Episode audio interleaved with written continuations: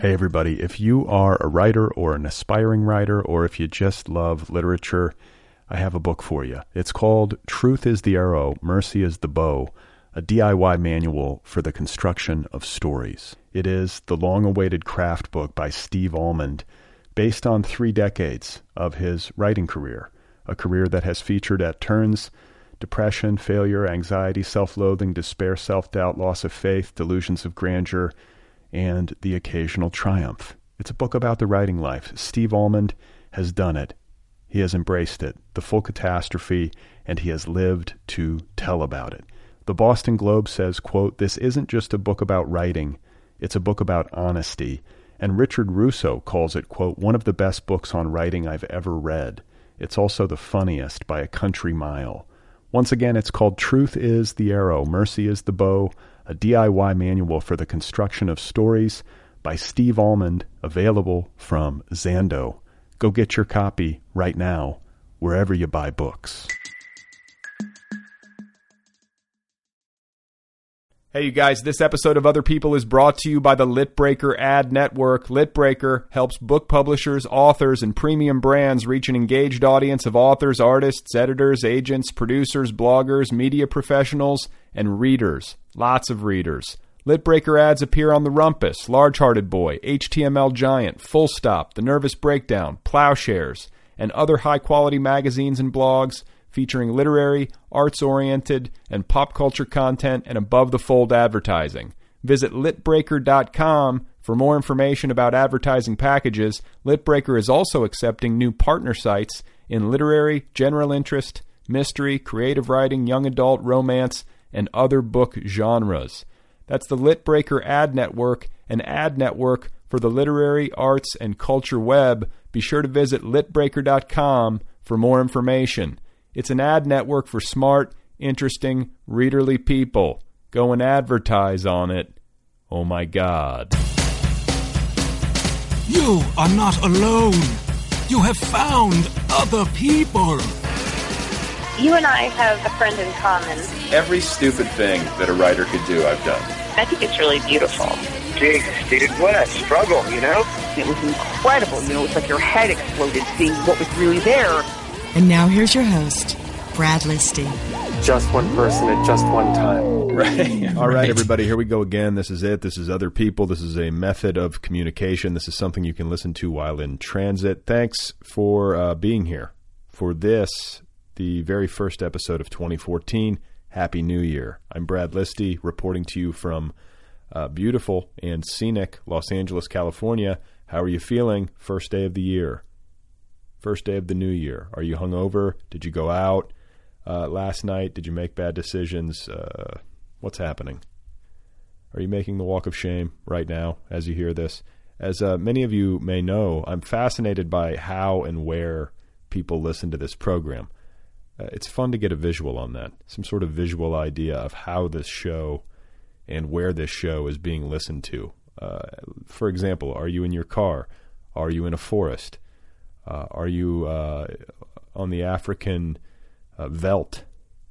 Is that a thing? Isn't that a thing? The African veldt? Where are you? Are you in a uh, strange neighborhood, walking home with a terrible hangover after an ill advised uh, tryst with a complete stranger? I feel like I need to know these things. And uh, I can't, you know, it's, it's hard to believe that one would listen to this or, or maybe any podcast in the immediate wake of a one night stand. Has that ever happened? That seems like an unorthodox transition to make. Uh, but of course, nature provides for uh, infinite possibilities. And with that in mind, and because I've been getting a lot of good mail lately, I thought I would start today. I thought I would start the new year uh, by reading some of your letters. The first of which comes from a listener uh, in Colombia, South America. His name is Andres. Is that how you pronounce it? Andres or Andre? Uh, here's what he says Hi, Brad. I just wanted to say thank you. I've been binge listening to your show ever since a long relationship I was in abruptly and inexplicably, from my point of view, ended last month. The healing process feels like that first grade math problem with the snail that climbs up a wall X meters and then slides down Y meters and then climbs up a wall Z meters. and so on. And then you have to figure out where it is in relation to the floor. But no one actually cares where the little guy was going, which I guess is more relevant in my case. Compulsive listening to your interviews has helped, perhaps in a similar way in which people allow drugs and booze to quote unquote help under such circumstances. I guess what I'm saying is that your show is comparable to drugs and booze, though not as physically and mentally detrimental and not as conducive to getting laid. I would argue that. But uh, but what it is is a meaningful and inspiring distraction. It also helps me write more. If you have any tips regarding this kind of stuff, they'd be highly appreciated. I hope my message is not too mopey, uh, mopey and anti-festive. Sorry. Keep up the great work. All the best for next year, Andres. Okay, uh, Andres, thanks for writing. Thanks for the kind words. I appreciate it, and I'm sorry to hear about your relationship. That sucks. Uh, as for advice, you know, I'm no expert. I don't know if this is my purview, uh, relationship advice. Uh, I think what I would say is what most people would say. I think time is really the only antidote to what you're feeling. Time has to do its thing, especially if you're, you know, truly heartbroken and devastated you know, time has to elapse, and you have to allow for that. No shortcuts. Though, you know, I also believe that getting back out there and being proactive and meeting people and, kind of forcing yourself to go on dates uh, isn't the worst idea. You know, sometime soon. As soon as you can muster it. Because, you know, life goes on. It goes on. I think Robert Frost said that. They asked him like, "What do you know about life after all these years?" And he just said like, "It goes on." Isn't that a thing? Am I recalling that correctly? So my point is, you have to go on, and if that means you go on a few awkward dates, or you hook up with a couple of people who don't wind up being a good fit, or you know you make out with someone and then uh, immediately start sobbing and talking about your ex, uh, that's life. Do you guys hear that? There, there is some strange uh, animal that lives in our wall. So, uh, back to Andres, your relationship. Uh, this is a transitional period for you, isn't it? Uh, and uh, it can be a fertile period. It can be a transformational period if only you will let it. I have no idea what I'm talking about. I'm just repeating phrases that I think I might have heard at some point uh, in my life on television, like on Oprah or something. So, uh, anyhow, thank you for writing, Andres, and uh, best of luck to you in 2014 and beyond. So let me do one more, and then we uh, we should you know we should get started with today's guest. This uh, email comes from a listener named Marie, who writes, "Hi Brad, I was just listening to your discussion with Olivia Laing, At the point where you're thinking about other occupations that seem to be common to writers, the profession of doctor is mentioned, but you both draw a blank at specific names. I can think of four pretty easily who were doctors, though I'm not sure if those still living are actually practicing medicine anymore. The four that I thought of are William Car- uh, William Carlos Williams, Ethan Canin, Abraham Verghese, and Khaled Hosseini. Am I pronouncing these right? Uh, I'm sure there are more, and it bugs me that I can that I can only think of four. But now I'm wondering: Are there any female uh, medical doctors who have had successful writing careers? This isn't really a question for you, Brad. Just me thinking out loud, so to speak. Your reading of select Disney on Ice tweets made me laugh. Thank you. I enjoy the show. Happy holidays to you and your family, Marie. So thanks, Marie. That's an interesting question, and uh, I, I actually just went online in a fit of uh, curiosity to see if I could uh, Google it, and uh, there is a list on Wikipedia, believe it or not, of physicians who turned out to be authors. But in looking at it uh, quickly, I don't see any big recognizable female names on there, which uh, seems a little bit depressing. Though I should say that I could be missing someone it's entirely possible, or the you know this list is not complete. And I should also say that uh, my friend Lenore Zion, who has been a guest on this program, is a psychiatrist who specializes in uh, sexual disorders. What do you call them? uh, paraphilias. She's a paraphilia expert,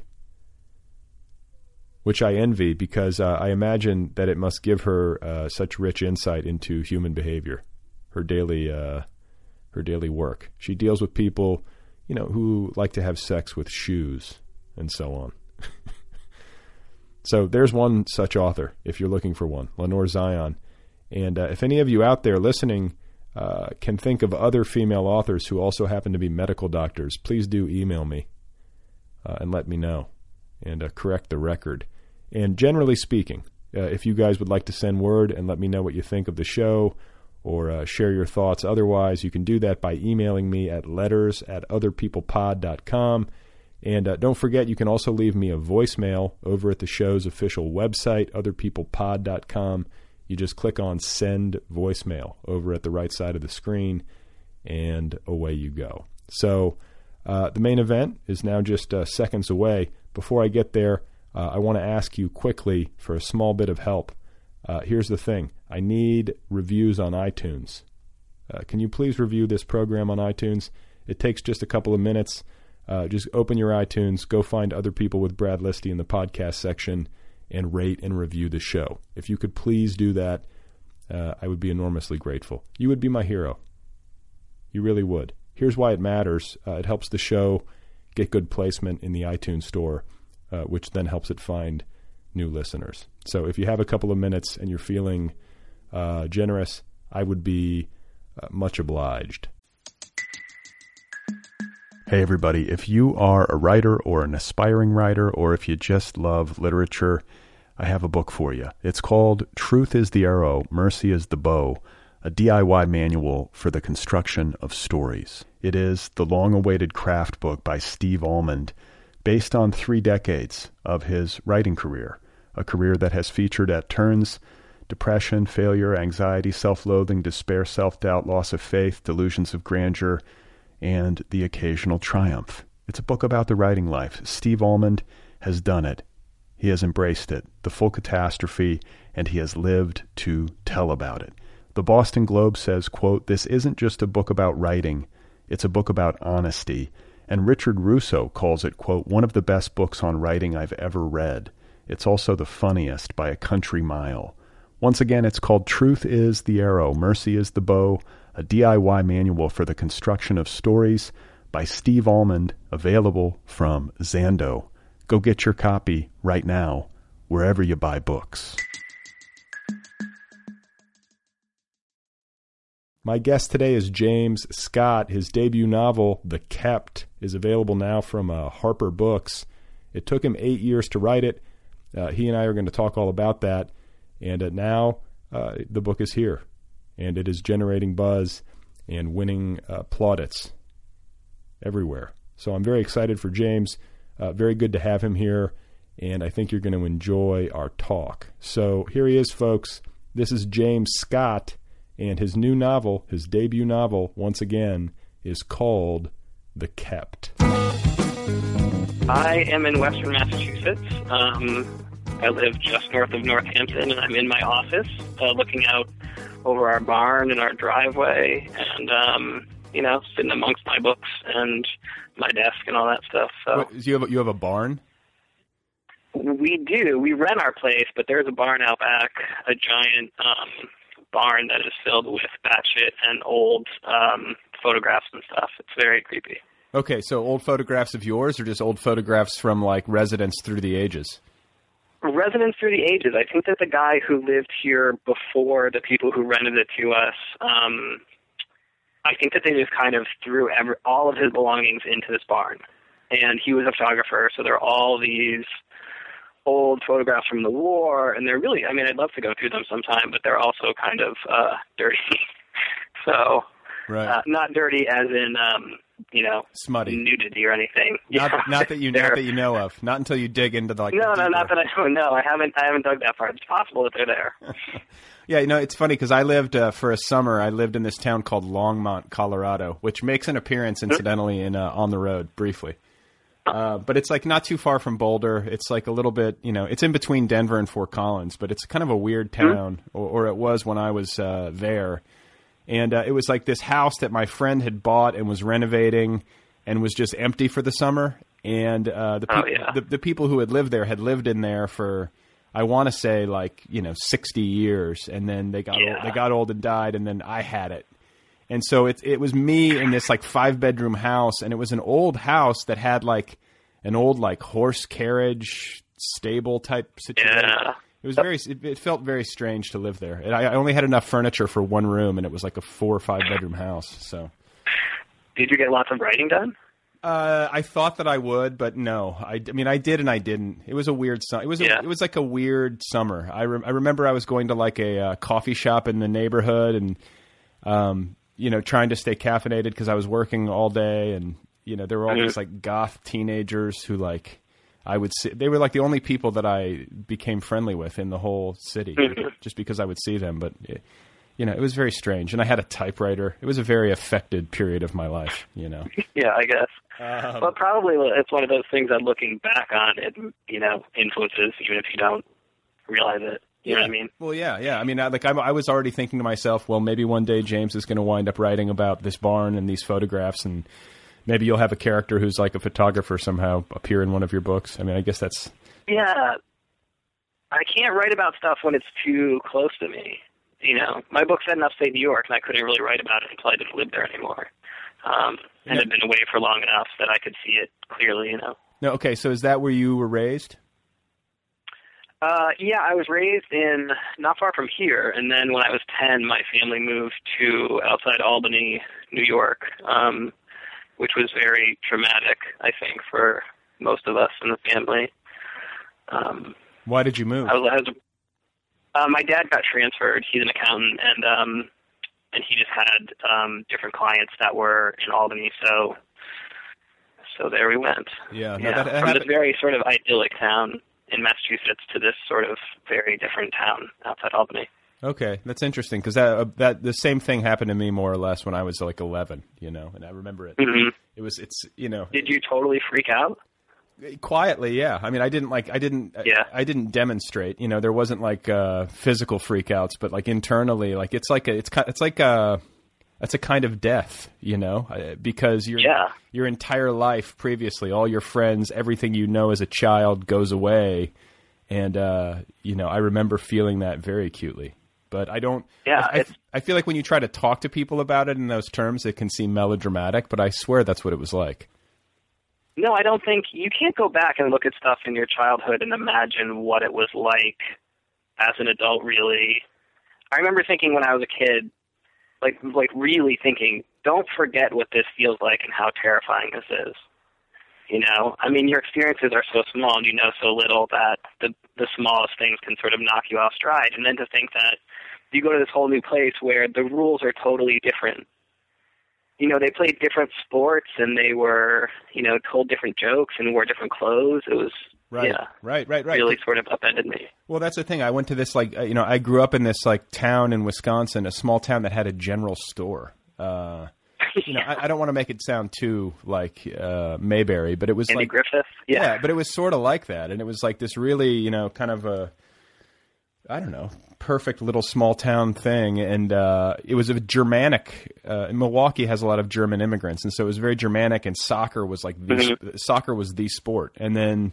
uh, I remember moving to Indiana and soccer like was way down the pecking order and, and like you were sort of like you know quote unquote gay if you played soccer because you, Yeah. you didn't play football and uh, you know I know it sounds stupid because it was but when you're 11 years old it was very disorienting I was like oh my god you know I got to relearn everything and uh, Yeah, exactly. That it was the same exact. I had the same exact experience because I moved from like a soccer, baseball, lacrosse when you got older town to a football, basketball, hockey if you were into that sort of place, and it was just it was really different, just really different. Isn't, um, it, isn't it strange too, like how when you're a, b- uh, a young boy, like how uh, I guess not all young boys are like this, but it's, sp- sports are such like an identifier.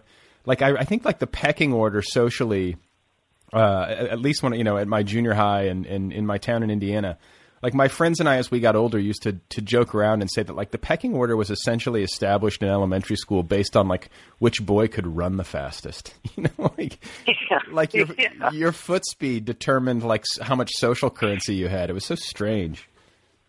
It is weird. It is. I mean, I guess you have to you have to sort of pick something to go by, but then um and that's what's weird about moving at that time is that the pecking order is already starting to change for a variety of reasons, you know, like school, they're starting to track you for different stuff and and the sports change and so to move um when you sort of have one place in the pecking order to be completely reshuffled in a new place is um it's strange, man. And it yeah, it really fucked me up too. I mean, I was I'd had panic attacks as a real small kid, but then uh, moving to Albany, it was it was kind of got overwhelming.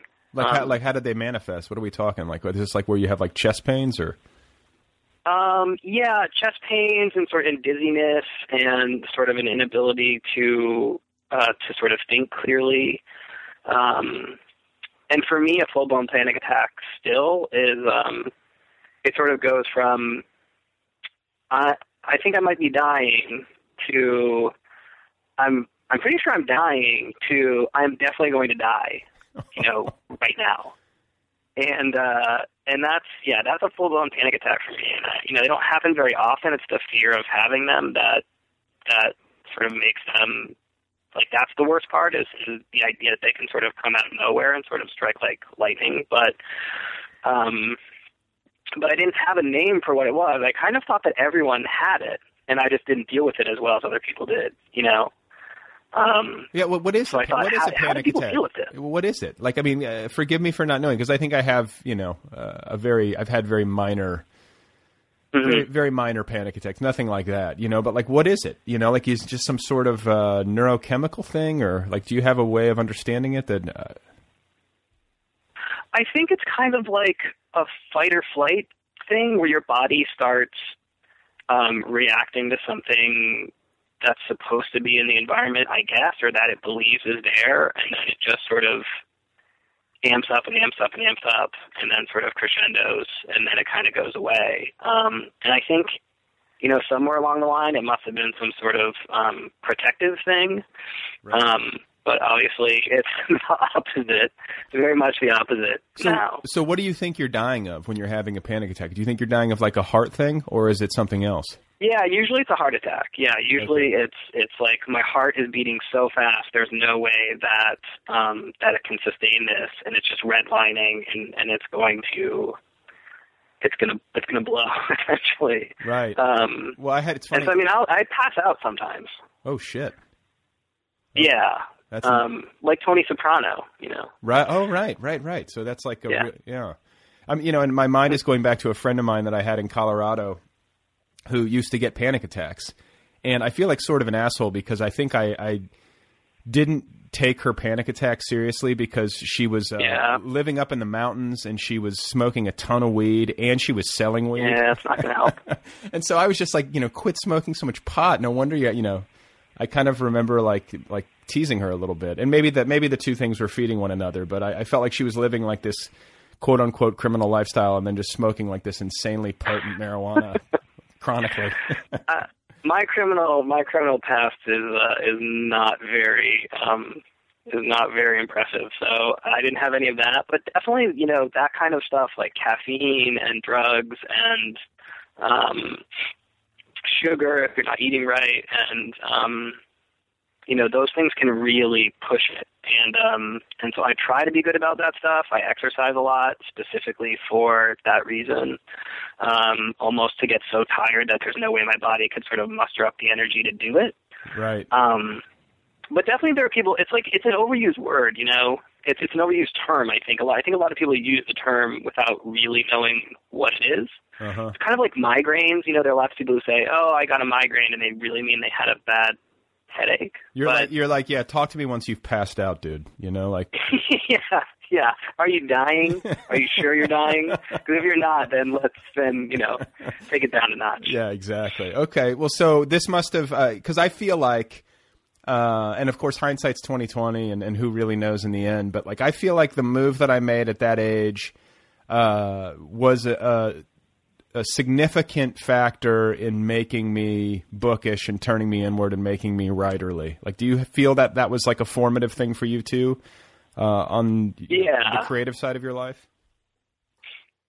It definitely was. I mean, I've I wanted to be a writer long before that, um, but yeah, it definitely sort of pushed me in and made me think about stuff a lot more. I think that it, um, in one way, it, you know, the move kind of made me meaner. I think the kids in Albany were just sort of more. They were just meaner. I don't know how to describe. I mean, it could just be the age. You know, it could be that 10, 11 kids really start sort of pushing buttons and seeing what they can get away with. But, um, but it seemed that way to me, and so um, and I think that that increased my empathy, which I think is the most important thing for a writer to have. Right. You know? Well, you know, it's Um, like it's like an alien, it's like a stranger in a strange land uh, experience, or, um, excuse me, like one of the things that, uh, one of the parallels that I've drawn as I've gotten older, just because I remember distinctly, like standing in the front yard of my house as like the movers were finishing, uh, you know, boxing up all of our belongings, was that Mm-hmm. the, the moving company that we used was called Mayflower. I don't know if you're familiar with this. Yeah. But I was like, see my- their trucks. yeah, it's like it's like okay, this is like really this really is like a uh, a miniaturization of some sort of like uh, quintessential pilgrim experience when you move. You know, like which again can sound kind of melodramatic, but you're packing up everything, you're going into this totally foreign territory. Um, Yeah. You know nobody. I guess you, you do speak the language, and you know you have some advantages, but um, I don't know. But you also have to weigh everything in this weird way. You know, it's you. And literally, sometimes, you know, it's like, do we need all these books?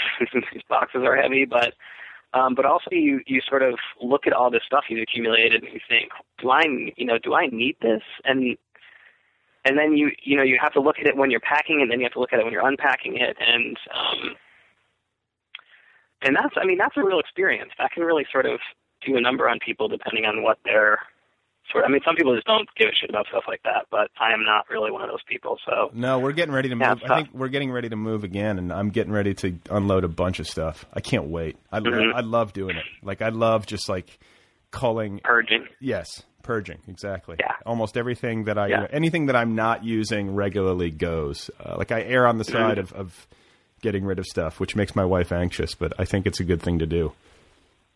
Yeah, so we're opposite. So m- my wife is the way that you are. She loves purging stuff, um, and I have trouble letting go. But then I I keep reminding myself I've got a lot better about it that there's almost nothing that I let go of that then I'm like, oh, where's that? Oh, right, exactly. Where's that baseball glove I had when I was ten that doesn't fit? I probably need that. You know, it's just ne- it never happens. Right.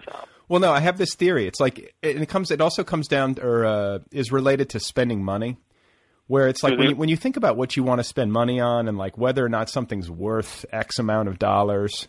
Like I, I have this argument sometimes with friends of mine or with whoever where I'm where I'm like, you know what, I will gladly pay top dollar for a pair of blue jeans. Like I don't care what it costs because I know I'm going to wear them like three or you know three days a week or whatever it is. You know Yep. um, anything that I use regularly, uh, or I know I'm going to like get good use out of, great. But like I, you know, you can look at all sorts of things in your life that you pay way too much for that you almost never use, and that just wind up sitting in your closet or whatever. But Yeah. And it's all But then fine when you see that thing, when you see that thing, are you then like, oh, I shouldn't have done that, or you're you just sort of shrug about it? no, I just want to get rid You of it. You beat yourself up about it. Yeah, Oh, I- just want to get rid of it. Yeah, Oh, yeah. It's like it's like you know, I, I like the idea of just uh, if if I don't use it regularly, somebody else might want to, and they should have it. And if I if it's just sitting on my shelf collecting dust, I've talked about this on the show before with regard to books. Like, you know, if, it, if if it's a book that's really important to me and that I use as a desk reference or that I want to return to over and over again, then of course I keep it. Um, but I don't want to collect and like fetishize and like amass this gigantic quantity of books. I'd rather have them out in the world circulating and being read by other people, you know. That's much more generous than I am. I, I just, yeah, I get anxious collecting stuff. I like to be able to travel light, but I don't, you know, if you looked at my office, it's like an avalanche of books waiting to happen. And uh, because it's the new year, uh, I'm getting ready to uh, do another purge. And last year, the purge was uh, so difficult physically for me that I wound up getting a hernia, uh, which I've also talked Oh. about. Yeah, so I'm I'm trying to find a way to like get rid of all this stuff without having to lift it. Uh, you were purging all your sandbags or something. What no, gave you a hernia? No, it was like I, you know, we live, uh, you know, in an upper in an apartment building, and I had like these. Oh, okay. I, I just packed stupidly. I had these huge boxes of books that weighed like, Yeah. you know, 250 pounds, and I didn't have a dolly, and I just thought I was a He-Man. And, you know, it's Sure. it's just uh, stupidity. But uh, I wound up having surgery and the whole thing, and that's always like a, Oh. a that's always a fun experience. Yeah.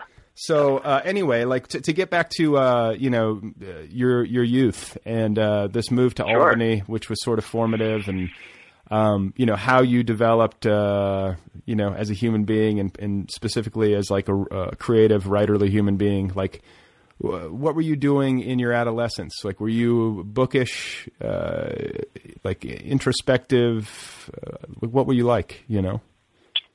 Yeah, I mean, I I think I was pretty quiet. Um, I liked jokes a lot. I've always liked comedy a lot, so I sort of had that. I was kind of a smartass, so um, you know, I used to listen to Steve Martin records and stuff like that. Um, but I was pretty quiet, and I loved to read.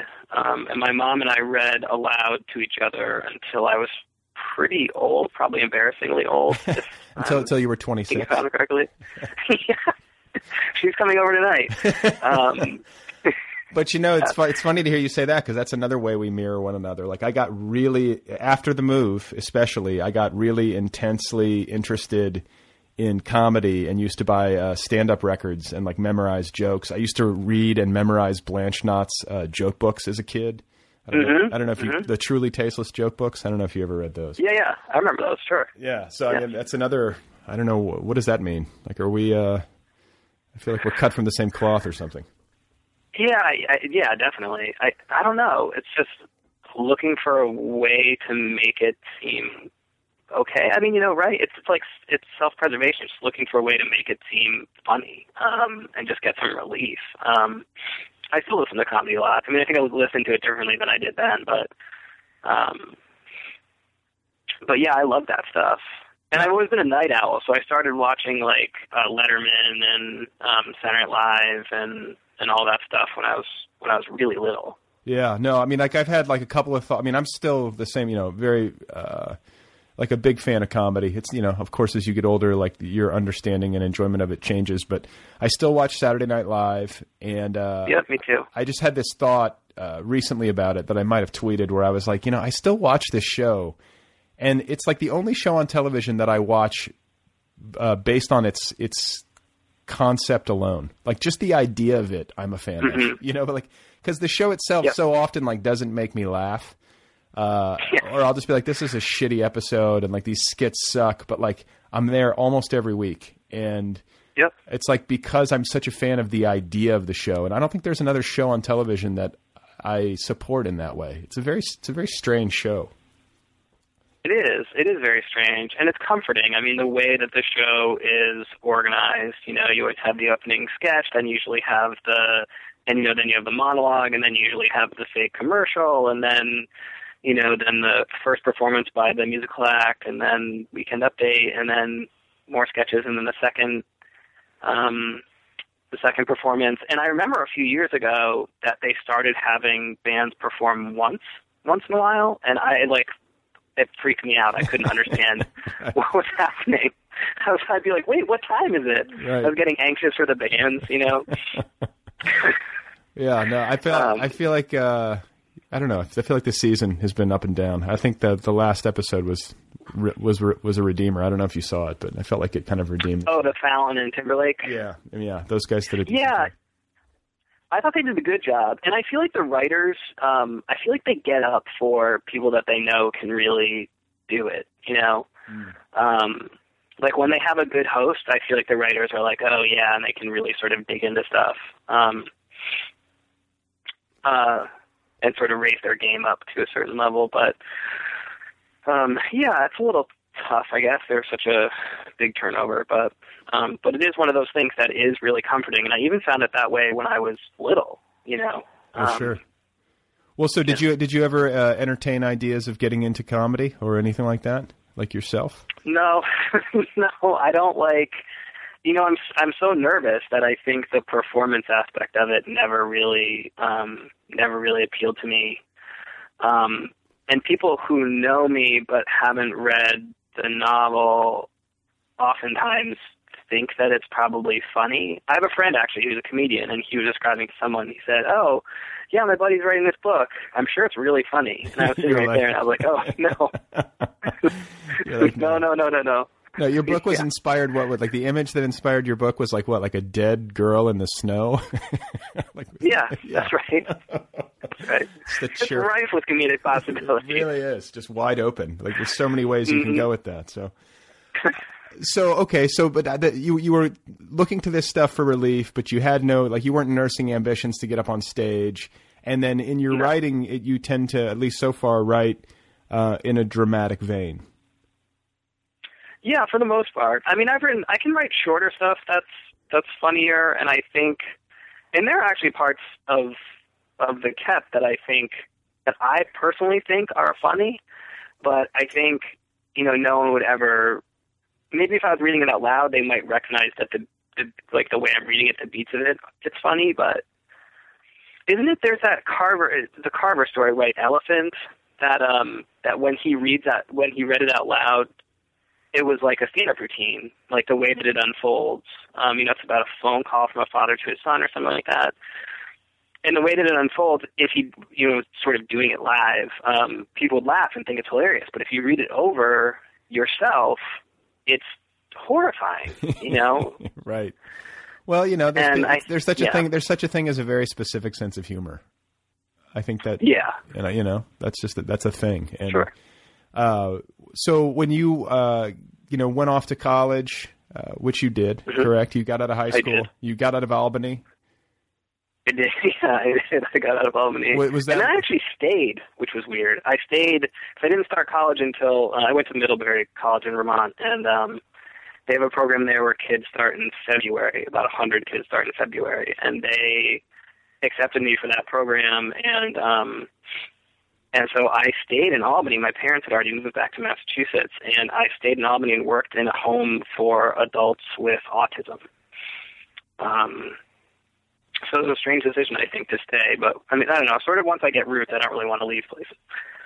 So, Um, so what, what you're so- telling me is that you're going to be in Northampton for the rest of your life? Is it's entirely possible. It's entirely possible. I don't know. I was in Boston for I don't know 13 years or something before I came here. So, um, so yeah, it's entirely possible. I could see it. I could see it happening. Okay. And I'm also I'm really close to the town, the town that I grew up in and I loved before we moved. Which Um, which so was maybe what? That's part of it too. what was, what was Um, it? it's long, it's called Longmeadow. It's outside Springfield. Okay, um, I've heard of It's very Longmeadow. idyllic.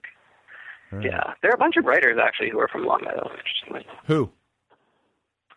uh, Chris Boucher, um, who is an editor at Post Road and who wrote um, How to Keep Your Volkswagen Alive. Did you read that book? No. Uh-uh.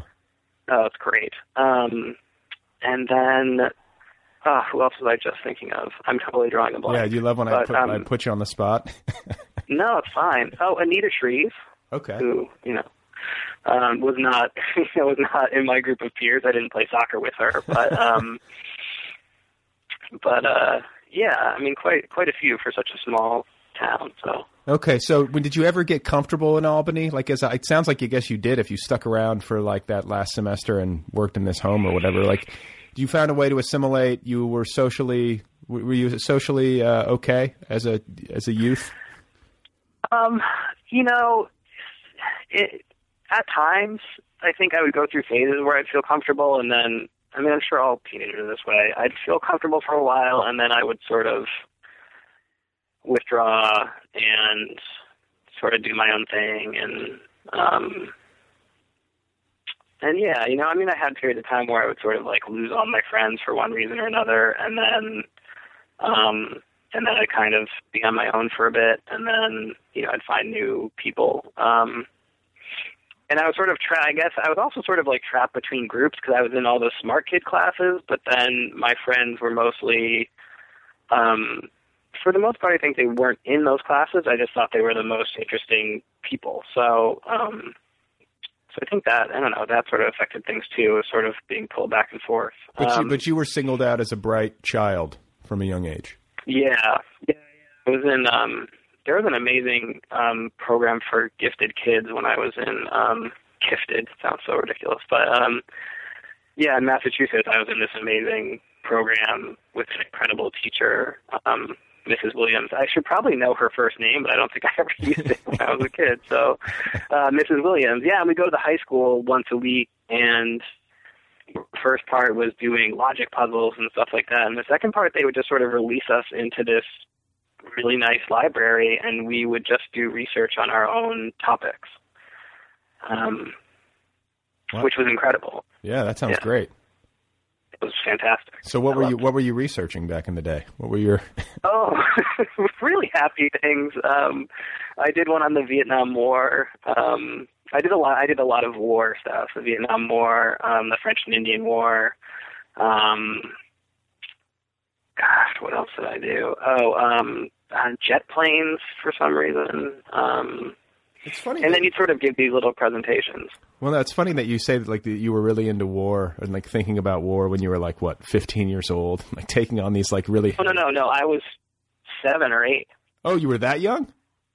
Yeah, yeah. This was before we moved. This was before we moved. Um, Oh my god, I Yeah, was I I was was- thinking I you was were like a, a teenager being loosed into a high school library. You were 8 years old in a high school library doing research, independent study? yeah, yeah, yep.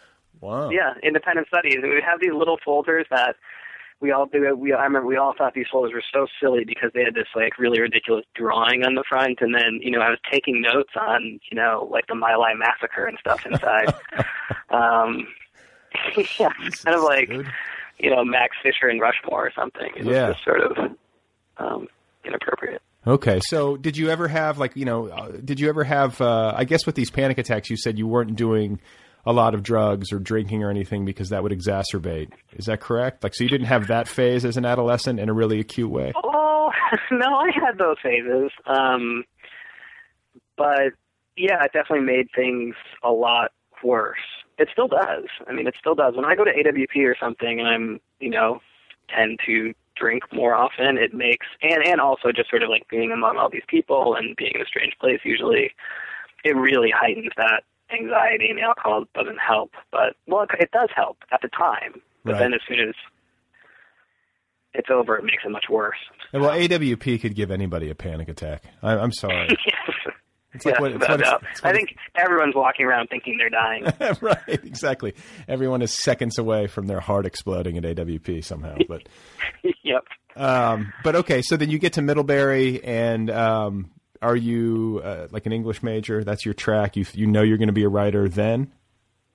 Yep. Yeah. I went to. I remember going for a visit there and walking into the admissions house and seeing all the like faculty books on the shelves. Um, all the you know the stacks and stacks of books that the faculty had written, and just thinking, oh yeah, this is this is where I got to be. Um, and I knew about Bread Loaf. You know, the Writers Conference is is um, you know affiliated with the college, and in that too.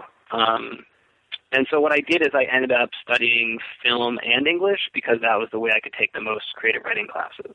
Ah, okay. So you had was that double double major in film and English? Yeah. Okay. And uh, when so this book that you uh, are just publishing took you eight years to write. Um, Yeah. Like, and how old are you? Do you mind if I ask? I don't mind. I'm 36 years old. Okay, so um, like get us from Middlebury to there somehow. You know, like like what were you writing when you were in college? How did you like first start to um, approach uh, you know creative writing uh, as a like day to day thing and develop a habit and everything else? Yeah, I think I in college I was writing sort of weird short stories in class and then on my own I was working on full length screenplays and novels. Um and and I went to Bread Loaf as an undergraduate. Um and kind of had a tough time, I think, just because I was so young. Um, but it really did make me feel like that's what I wanted to do, and I really saw sort of like what a career as a writer could mean. Well, who are you? Who are Um, you there with? Did you have any like shining stars that were in attendance that you got to like sort of learn from and sit at the foot of? the the biggest person for me was was Margot Livesey, um, who and actually that's I ended up going to Emerson College for my MFA, and she she's the reason I went. Um, because I was having a tough time. I was in a great workshop. I was in a great workshop with uh, with Tom Allen and um, Jhumpa Lahiri was my was like the fellow, so she just had one book out, and then um, and there are a lot of great writers in in my workshop. Um, but it was it was just tough. I mean, it was just hard. I, I'd, I'd never been critiqued like that before. I'd never seen other people critiqued sort of in that way before, even though I'd taken workshops in college. Just had a different tenor to it. Like, well, in what way? Um, in what way are you talking? Was it like really harsh or very like blunt? Yeah, it was just harsher. Yeah, just yeah, it was more blunt. It was a lot less sort of of the. um I know what you're going for here, but maybe you should think about this. You know, it was more like this should not be there. You should cut this out.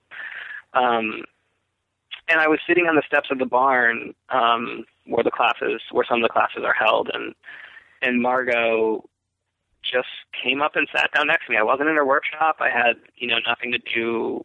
Um, you know, I'd never met her before, and she just came down, sat next to me because it was obvious I was having a hard time, and she, you know, she's one of the most generous people I've ever met, and she just sat down next to me and talked to me about stuff, and and I felt so much better. And I also thought, well, if writing, you know, if writing as a career can produce something like this, then that's something that I should pursue and aspire to.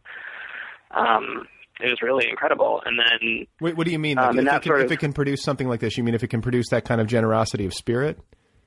yeah, yeah, exactly. And and also, and just sort of, if you can have the power at that point to sit down with someone for absolutely no reason who you've never met before, and you can change their outlook completely. Um, you know, I never, I never had anything like that. I've had teachers who were kind of supportive of me, um, and maybe it was because I always knew it was what I wanted to do, so it or something. But I'd never had someone who really sort of took me aside and you know sort of told me what was what in a way that was that generous. So yeah. So what did she say? Can you remember? Not really. excuse me. Not really specifically. Um, I mean, I think she just started off by you know by asking me a lot of questions. I mean, I think that's sort of the most generous thing that you can do. And she just asked me what I was writing and what I was there for, and how my workshop was going, and what kind of stuff I was working on, who I like to read, um, and you know, and then it was sort of more general stuff about you know, um, you know, she was saying, you know, Bread Loaf can be hard for lots of people. The, you know, writers' conferences can be hard for a lot of people. And um, and so a lot of it was sort of reassuring. And then she told me that she taught at Emerson, which sort of is what put that in my mind. Um, so it was a lot of just listening, I think. And I think that was actually one of the big problems being there, being so young, is that I didn't feel like people were listening to me at all. Well, right. How, you were, what were you? should have, Were you twenty? yeah. Were you twenty years old? How old were you? Yeah, I think I was 21. I think um, I'm pretty sure I was 21. I don't think I Um, don't think I even knew what Bread Loaf was until I was like thirty. so you're you know you're you're in good you're in a good spot if you're there at that age. I think. Yeah, and then it only took 15 more years to figure the rest of it out. Well, yeah. Well, it's, and it sounds like too. Well, like, it, whatever it it sounds like sounds like Margot had, uh, in addition to being like, uh, you know, empathetic and kind, she also had like a good sense of timing. You know, that was like she sat Yeah. down. She sat down next to you just when you needed someone like that to sit down next to you. Yep. Yeah, absolutely. I mean, not to be melodramatic, but it was, you know, I'm not religious at all, but it was like an angel. You know, I mean, it was just sort of exactly when I needed it. It's like just like you said, yeah, this person just sat down next to me and sort of said, "Here, let me tell you how all these things are and make you feel better." You're like, Um, she's like, you're not doing it wrong. Everyone's miserable here. yes. well, the first part, yes. The second part, maybe not quite so much, but the first part, definitely. um, okay, Um, so now, how, and then, so how soon after you got done with undergrad were you off to Emerson for your MFA? It wasn't for another. It wasn't for a while. So that was in 90, 98 or ninety nine, and then, um, and then I wrote on my own. I worked for a litter agency. I did a bunch of sort of small jobs. Oh, the other thing that Margot told me at that time actually that was really important to me is she said, figure out the time when you write best, and then get a job that doesn't happen during those hours. Um, and I took that very seriously. Um, Well, so, so- when, when do you write best? late at night, fortunately. Um, so yeah, so all the graveyard shifts were were not open to me. Um, but it did mean, I mean, it did mean that I couldn't be like a bartender or a waiter or that kind of stuff, um, which was fine. Um, I think I write best at like noon. I'm so screwed. You know, like, as I get older, as I get older, I actually it, it's sort of like moving up and up. Um, but also for me, it's I write new stuff better late at night, but editing I have to do during the day. Like the new stuff, I need my sort of internal editor to go to sleep, and then once he or she is gone, I can be like, okay, now he's gone, and so I'm not censoring myself, and I can just sort of let the you know let new stuff flow. right. Um, but the editing stuff is, you know, I really need to have my faculty sort of, so that's like a morning or afternoon activity. okay. So, uh, so you said you worked at a literary agency. I did, yeah. Doing what? Um, uh, reading manuscripts mostly. Um, I read, I read manuscripts and I read um, film scripts and I read book properties for film potential. okay. And was this in New York or was this in Boston or? It was in Boston, yeah. Okay. So you were in Boston. A- After you left Middlebury, you went to Boston? Pretty much, yeah. I stayed behind for a bit and wrote for a newspaper for like a weekly, and then uh, for a little while, and then I came down to Boston. Okay. With the idea that you were eventually going to go to Emerson or was that still something that hadn't like, uh, you know, materialized? No, I, I didn't think I needed to. I thought that I could figure it out. I thought I could figure it out. And then I wrote one novel that I spent a bunch of time on and like really sent to agents and stuff like that, and it didn't get any traction. And then I wrote another one, and I finished it, and I thought, you know, this this isn't working. I need I need some help. Um, and so I went back to Bread Loaf actually in 2004 and that was a real game changer. Like that was that Okay. Who, my who sat who sat down next to you this time? Uh, lots of people actually. This time I was much more popular. So, um, yeah, I was in. Daniel Wallace um, was my workshop leader, and he just led this like really friendly, wonderful workshop. And um, he hated my story, but um, but he led a really great workshop. And my um, my fellow was Hannah Tinti, who's also wonderful, just really amazing and generous and um, and I think even that was 2004, and I, there are probably 10 or so people that I met at that conference that I still talk to on a regular basis.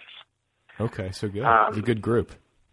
Yeah, it was a great group. Um, and I met, um, yeah, I met a lot of people. Um, and I met Laura van den Berg there. And so when, so then that was, that was so good. And then I thought, you know, I need to do this on a, you know, for more than 10 days. And so I applied to MFA programs and I, um, and I got into Emerson, which is where Margot was, which was the big draw for me.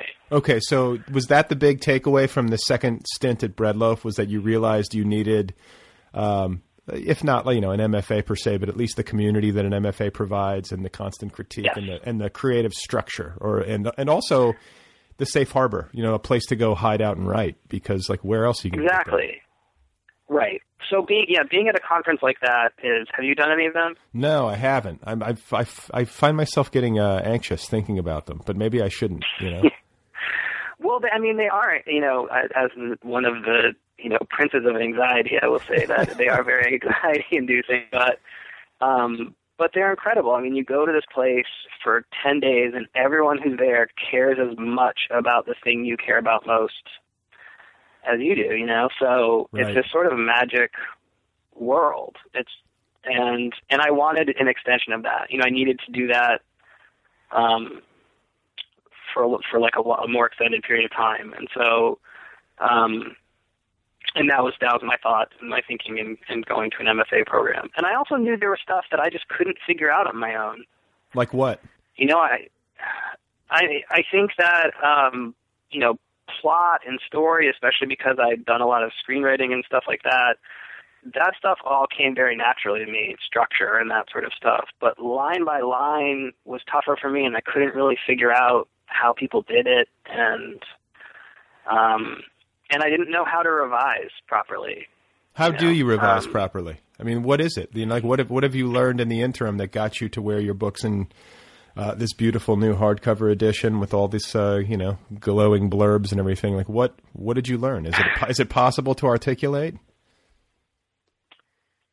Uh, yeah, I mean, it's possible for me to articulate. I think everyone sort of takes the pieces of what they learn and they sort of figure out what works for them and, and then, you know, sort of apply it that way. But there actually was a class at Emerson called Revision. And um, and we'd come in every week, I think, with a new draft, and you know, you had a, a partner, and they would literally cut your story into pieces, um, sort of scene by scene, and hang it up on the wall. Um, and for me, I'd always sort of, I guess, I'd always sort of been taught that, you know, this very romantic notion that a story is this thing that sort of pours out of your soul and it comes out sort of of a piece, and then when you change it, you sort of change words here and words there. And so it was more like, you know, that that famous apocryphal story about, um, about on the road just being like dumped on the desk Right, um right. at FSG and it was just like this scroll but then he ed- you know he edited it for like years and years after that so um I think we but we have that notion that that's how it works It's so And- it's so fun to believe that, you know, and it's like there's a there's another uh, apocryphal like publishing story that people hang on to, which is that like Fear and Loathing in Las Vegas was like written on some sort of like you know like monumental bender. Um, but when- Right. when, you dig into the literary history, it was like one of like the few like sustained and and also you know on the road was written uh, in relative sobriety for for by men Right. by men who were who were rarely sober, you know. Um, yeah it's funny that the truth is always, you know, uh, different than uh, the legend. You know, Yeah, absolutely. And so I think that, and it's such a romantic idea, and I think that the idea that it's magical is so much, so much nicer to believe than it's actually just a lot of hard work.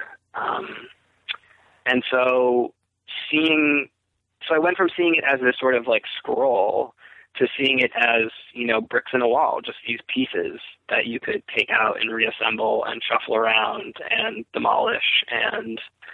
Um, well, and I and that was the biggest thing for me. Well, no, and I think too, like this is a part of it that I still struggle with is that when you have like a piece of writing, and it can be a piece of writing that you think is is strong, and that you know, uh, on its own as a brick to kind of continue that metaphor, you can think that it's uh, structurally sound and uh, well built or whatever, um, but it doesn't fit and it doesn't serve the the larger structure. And so you have to, it has to go, or it has to be like Right. broken up into smaller components and reconfigured into a different brick or whatever. And that act, like that Nice act, brick. yeah, it's a nice brick, but it's got to go, you know. And Right. the that act, um, it's not so much because they always say you have to, you know, you have to kill your babies or whatever. Um, Yep. You have to lose the sentimentality and and you know just cut stuff that doesn't serve the the greater purpose. I don't think that it's that. I don't think it's sentimentality that makes writers blanch.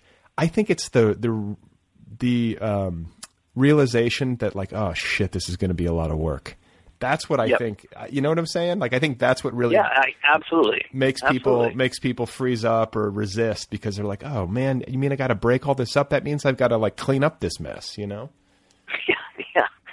And I think too that when you have that that brick that you love so much, there, you know, the other part of it is to and um and Jim Shepard, who's an amazing teacher, um, I had for a workshop, and he really encouraged um, all of us to think this way: is that you, if you have that brick and it seems like it sort of doesn't fit the rest of the wall, but you love it and you don't want to get rid of it, well, then figure out why you love it so much, and then make the rest of the wall fit that brick. I mean, which is way more work, but if that's how you feel about it, if you love it that much, then Well, that's and- what you have to do. Well, no, it's also like you know, uh, I love how we're just continuing to just talk about these bricks, but th- that brick.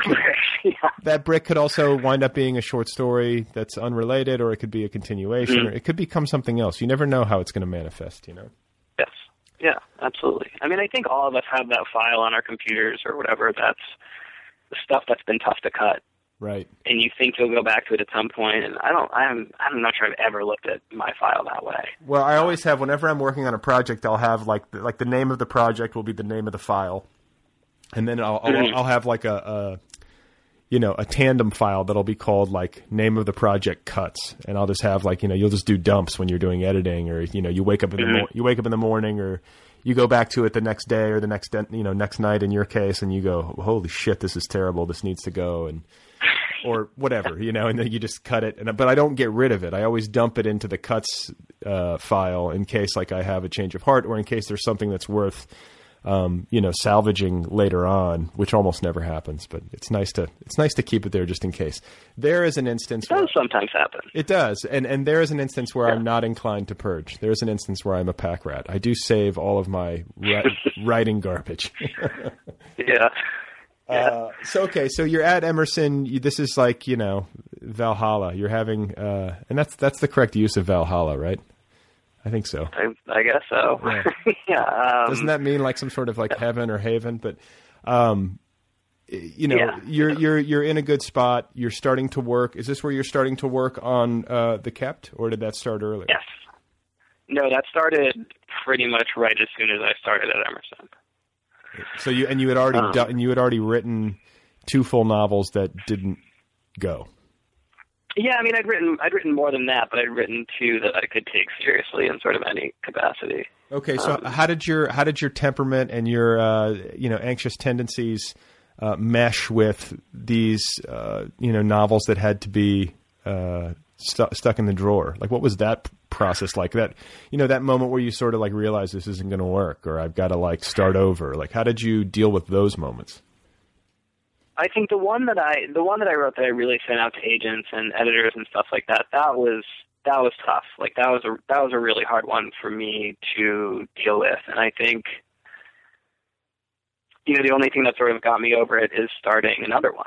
Um, which now, I mean, now that would be the time I would go back and I would revise it because that's, I think, what I was sort of feeling. I never would now because it's awful, but um, the the bricks are all terrible and they're all falling apart. But um, but I think that the second one that I wrote and I looked at it and I, I mean, I really did sort of something inside me realize I don't know how to, you know, I don't know how to do this.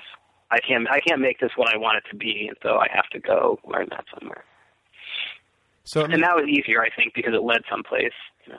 Well, but no, but it's interesting because you're basically saying that you went to an MFA program and learned how to write a book.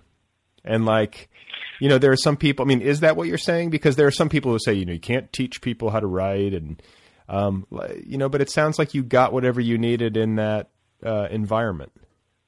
Yeah, without question. Without question. I mean, I, I would definitely would not have been able to write this book without having gone to Emerson, and without the peer group I found there, without that revision class, with um, which is taught by Pamela Painter. Um, I would feel really bad if I didn't give her credit because I think all of us who went there used some form of her revision technique. What is her, Um, what is her technique? And you know, by the way, when you said that there's a class called revision, um, Mhm. I, the thought that that occurred to me that I didn't say is that why is there not one of these classes in every writing program? Maybe there is. I but- don't know. Yeah. I don't know. And and sometimes they wouldn't offer it at Emerson, and I wouldn't understand why that was the case. And um, and one of my good friends at Emerson, we encouraged Pam. We were like, you should write a textbook on this because it's it's not that hard. Like the concept, the concepts aren't that difficult. It just really is, you know, that thing you were talking about earlier, where you have that realization, like, oh shit, it's going to be so much work, and you just have to, you just then have to do it.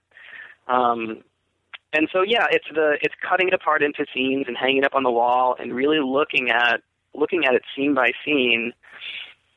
And you can just literally that act of physically hanging it up on the wall or spreading it out on the floor, you realize, you know, oh, this scene is way too long. Why am I going on and on about this? Or this scene is too short. Or I'm missing something here. Or this should go at the beginning and all that stuff. And you can really physically move it around. Um, That sounds that sounds sort of screenwriterly. That's something that I feel like is more is done more often in screenwriting.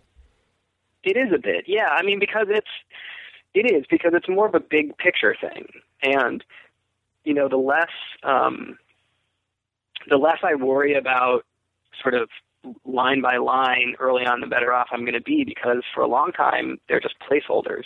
Um, I think that that's actually what what Margot used to tell us, like that the language is a placeholder, and so don't worry about refining it too too much until you get everything in the right place, and then you have to lock down a language. Um, and so then, yeah, so then you'd hang it on the wall, and you'd sort of, you know, write a, you know, an index card or whatever that says there's a missing scene here where he, you know, discovers that his dad is, you know, his dad cheated on his mom or whatever, and then, and then you sort of put all those pieces in a pile, and then you just rewrite it from those pieces.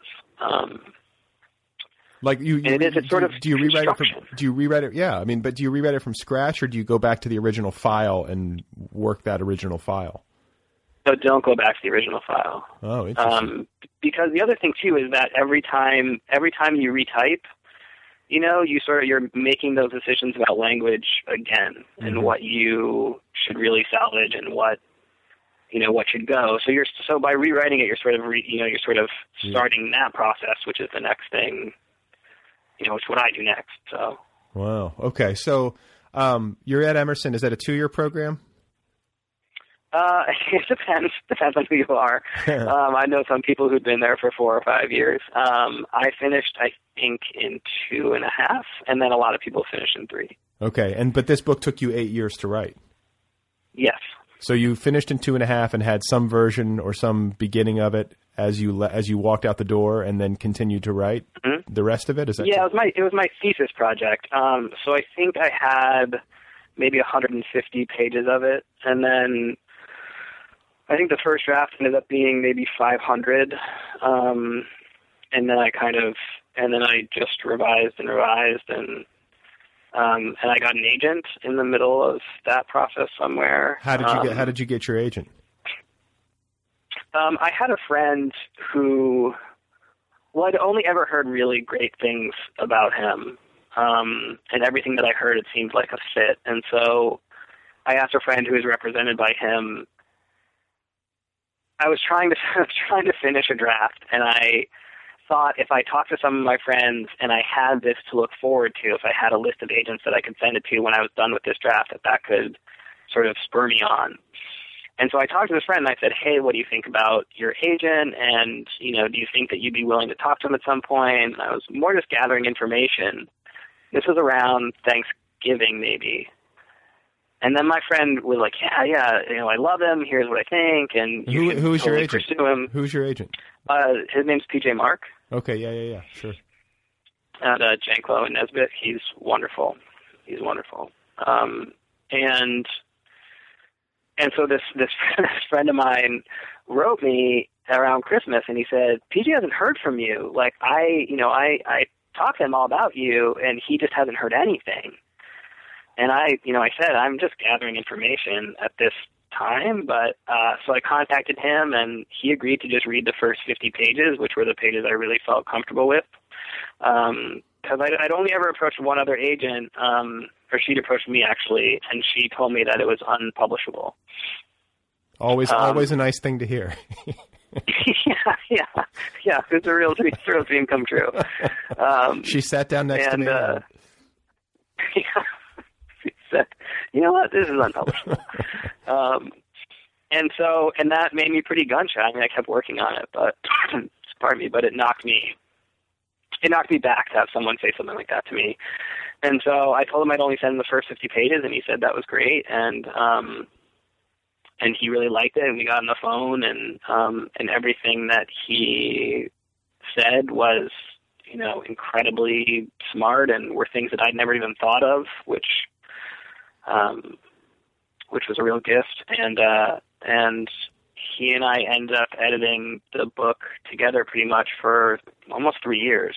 Just you know, the, the two of us, and I had other people, you know, I had friends and stuff read it in the meantime, so I didn't constantly bombard him with new drafts. But um, and you know, we talk, and he'd tell me the things that were wrong, and then you know that were that were not quite working, and then I would go back and I would do what he said, and then some. You know, I'd try to push it farther than what he'd said. Um, So okay, and you know you were able to temper your um, desire to get this thing out into the world. Like you were patient. Like eight years is a long time to work on a project, and you know, like you. Yeah. Were, but you like, are you temperamentally uh, wired so that like it's way more important to you that you get everything exactly perfect, or at least you know from Yes. your. That's how you are. Okay. Yeah. I, I think some. I Although think some, there was a time. Go ahead. Sorry, go ahead.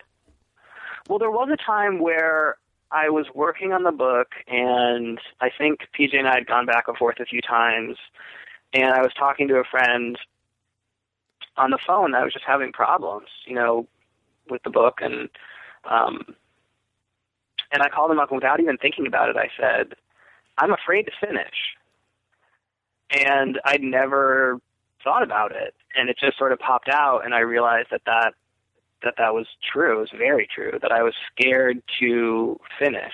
Um, you know, if you don't finish, you don't have to face the rejection part. Right, right. so I think that that's I think that that's what it was. And and I am a perfectionist, so there's always stuff I can you, know, you can always go back and and tinker. Um, Sure. but it really was just I was afraid, especially after spending so long on it. This was probably you know six six or seven years into the process.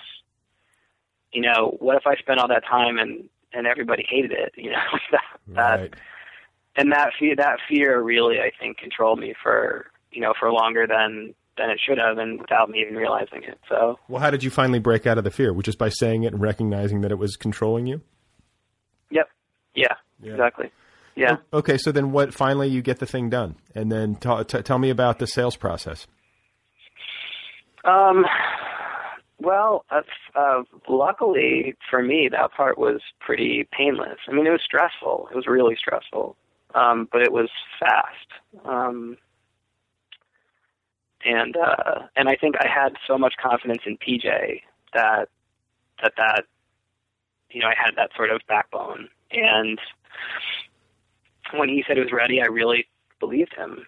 And um, and so he sent it out, and he sent it out on a Tuesday afternoon. I was just looking at these emails actually. He sent it out on Tuesday afternoon. I got an email from him around 3:30, and the email just said, "And we're off."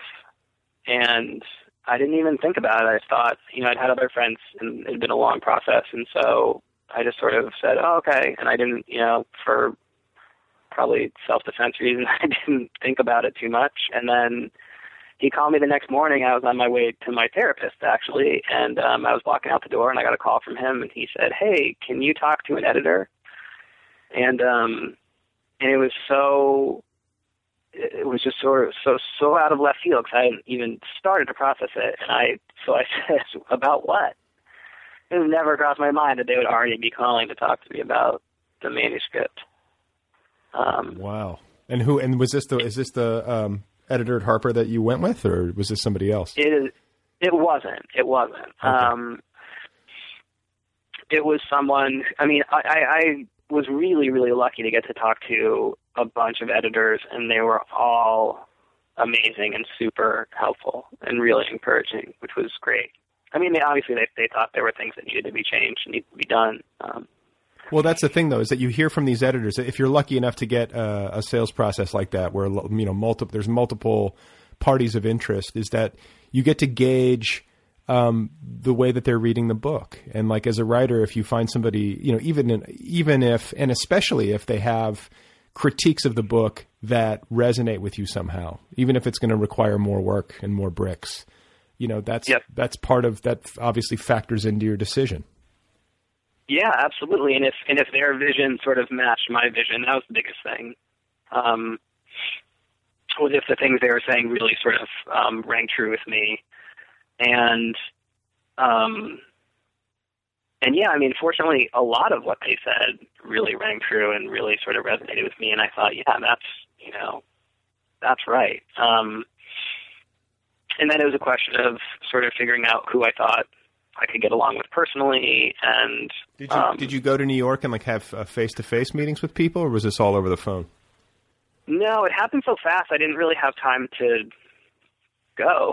so I just I talked to them over the phone. Yeah, and you know, it's about an hour a piece. I think. I mean, it's you know, like, again, they were super super generous, and so we just sort of talked about stuff. And I think, you know, they wanted to feel me out and realize, you know, see how crazy I was, and um, You were able if able they to. could work with me. Yeah, I was able to know them. I showed all of them. Yeah, you seem fine over the Uh, phone. yeah, yeah. Um, and so, yeah, I mean, it was really, it was stressful. I mean, it was stressful having to sort of decide. And the conversations were stressful to some extent, but Were you? Was there an auction? Uh, there was, yeah. Okay, so you had to go through. That's fun. That's good. That seems like the like the dream scenario for the sales process. But I think that you did all of the slogging over the course of eight years on the front end to sort of set yourself up for that. That's what I told myself. That's what I continue to tell myself. Yeah, I mean, it was.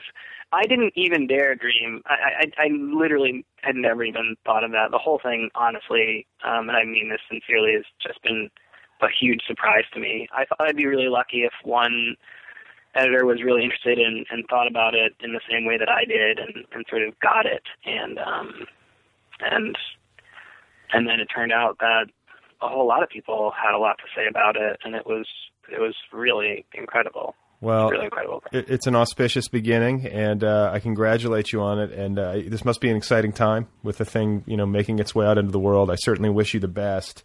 And uh, Thank I, you so I much. Thank you for uh, taking the time to talk, and, and happy New Year. Thanks, Brad. Happy New Year to you too.